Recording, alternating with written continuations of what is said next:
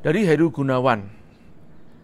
Mas J bagaimana membuat sebuah diferensiasi di all shop yang menggunakan platform Instagram? Sementara barang yang kita jual itu barang yang juga banyak dijual orang lain di platform yang sama. Misalkan sepatu futsal. Ini saya mau jawabnya agak sedikit nyeleneh teman-teman. Tapi ini experience saya. Oke, saya sebenarnya tidak serba suka sih dengan kata-kata platform Instagram atau yang disebut namanya platform toko online atau all shop tapi di Instagram. Ya, ini uh, Anda belum benar-benar serius banget gitu ya. Kalau Anda belum punya yang disebut namanya toko online atau website toko online Anda sendiri.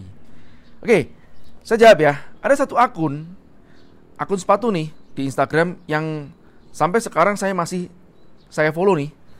Meskipun penjualnya cukup menyebalkan. Dalam arti saat ketemu ya, saya pernah datang ke markasnya, saat berjumpa di sana memang menyebalkan sekali. Tapi kalau dia secara uh, online mungkin nice lah. Akunnya Anda bisa follow, bisa stalking karena buat saya ini akun ini harus jadi percontohan yang bagus juga. Ya. Namanya Sopir Gusdur, bukan pakai U tapi O ya. Sopir Gusdur.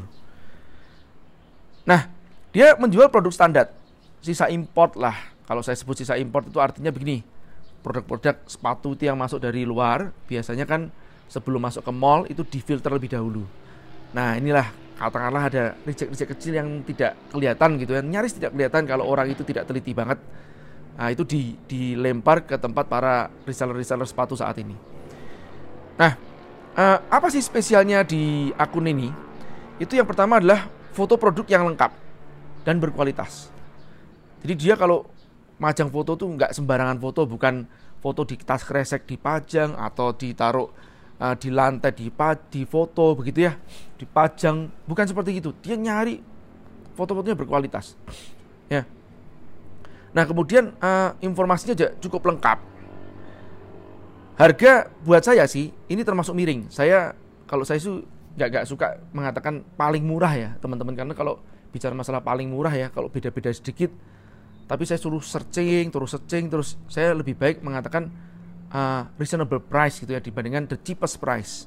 Ya jadi reasonable itu masuk akal ya. Tidak mukul ya. Tidak paling murah juga. Kadang dia mungkin termasuk termurah kadang dia tidak paling murah juga. Tapi yang penting tidak mukul harga. Nah uh, jadi harganya dia termasuk harga yang miring dan nggak pernah mukul itu menurut saya. Yang ketiga poinnya adalah harga tercantum ini saya sukanya ya. Ini yang buat saya masih follow dia, harganya tercantum, nggak perlu pakai kata-kata DM, DM bro, DM sis. Itu yang paling buat saya orang yang menurut saya ya omsetnya akan segede orang yang kasih harga transparan. Ya, saya paling gampang gini loh teman-teman. Anda perhatikan baik-baik deh. Toko-toko branded itu, itu tidak ada yang namanya harganya pakai DM deman. Ya, biasanya dia transparan. Tapi Mas J, ini punya kan brandnya bukan punya aku sendiri Mas J punyanya orang lain. Ya ini saya kasih contoh nih. Ini contoh nih yang akun sopir Gus Dur pun juga harganya dia transparan. Ya, seperti saya katakan, dia tidak perlu paling murah, setidaknya tidak perlu mukul harga. Itu sudah saya akan beli itu loh. Customer udah senang. Ya. Nah, yang paling jelas uh, kalau begitu DM itu, itu mungkin kita sekali, dua kali atau mungkin produknya sudah sangat bagus banget gitu ya, baru niat atau tertarik banget baru niat DM. Tapi bisa jadi loh teman-teman. Saya awalnya tidak tertarik untuk membeli produk ini, tapi karena tahu harganya yang cukup murah. Nah, jadi Anda harus tahu ya, value ini price ya VS price-nya ini dumping banget udah saya lihat ih murah murah. Yang tadinya saya tidak butuh, saya menjadi ingin. Anda harus tahu. Ya, tidak segalanya ya itu yang disebut namanya marketnya adalah market needs. Paling banyak justru malah market wants atau istilahnya namanya minginin. Ya kita nggak butuh tapi minginin untuk dibeli. Nah salah satu yang membuat kita pingin itu karena kita melihat harga. Nah apa yang terjadi pada saat oke okay, barang ini bagus cakep tapi harganya nggak ada. Saya punya harus punya effort ya price yang dibayar itu termasuk effort upaya. Effort untuk saya minta DM ya bro. DM ya gan. Setelah DM tahu harganya mahal ternyata maksudnya harganya mahal itu bukan berarti kemahalan bukan mahal maksudnya tidak affordable buat saya, terus besok tanya lagi harganya tidak affordable buat saya lagi, besok lagi tanya lagi tidak affordable buat saya lagi, besoknya saya udah nggak mau tanya lagi. Ya, ini psikologi pricing itu seperti itu. Nah, tapi beda kalau ada di situ kita langsung bisa lihat, wih, ini termasuk murah nih, aku tertarik, ya.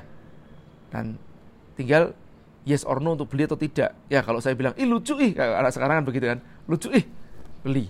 Ya, nah ini loh ya, ini tapi kembali lagi, sayangnya, ini kembali lagi, kenapa saya menyayangkan mereka-mereka yang berjualan via Instagram? kebanyakan mindsetnya itu bukan pembangun data. Percaya deh, ya. Ini sama, ya akunnya saya sebut ini pun juga dia pada dasarnya tidak benar-benar ngerti histori saya tuh belinya apa saja. Ya, nggak nggak benar-benar ngerti. Kenapa? Karena mungkin nggak peduli juga gitu loh buat mereka.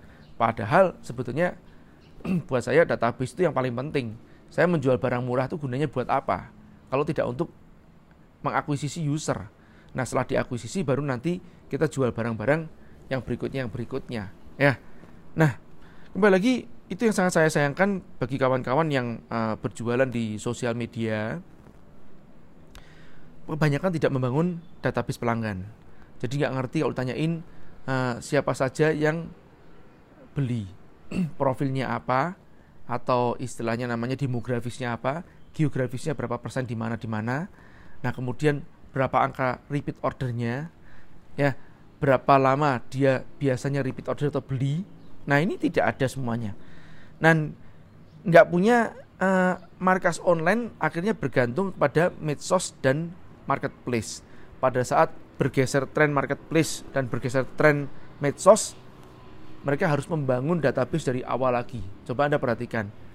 dari zaman dulu kita di Friendster, bahkan sebelum di Friendster tuh ada namanya zamannya chat ya zaman masuk ke Friendster Friendster ke uh, Facebook Facebook pindah ke Twitter sebelum akhirnya ada Instagram lari lagi ke Instagram ya uh, kita lompat dari satu satu medsos ke medsos yang lain atau dari satu uh, stand pameran ke stand yang lain membangun dari awal lagi database follower kita itu sangat uh, menghabiskan upaya ya.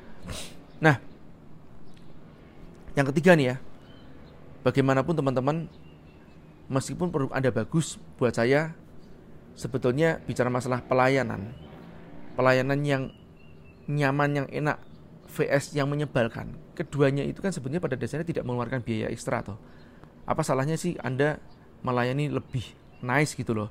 Ya, pas datang apa sih salahnya Anda senyum? mari pak silahkan begitu kan atau baik kakak maaf kakak mau izin kakak terima kasih kakak apa sih salahnya kita berlaku nice ya toh pada saat kita berlaku nice itu nanti akan menjadi balik ke diri kita sendiri baik aura kita menjadi lebih positif energi kita lebih jadi lebih positif dan menarik keberkahan atau doa dari orang lain nah tapi beda nih kalau anda ya berjualan saya saat ini beli ke tempat anda karena masalah murah gitu loh ya karena masalah murah produk berkualitas. Tapi begitu ada murah produk berkualitas yang lain ditambah servis yang bagus, tidak servis yang menyebalkan tadi itu, saya akan memilih servis yang nice dibandingkan yang menyebalkan. Oke, sekian terima kasih. Be nice.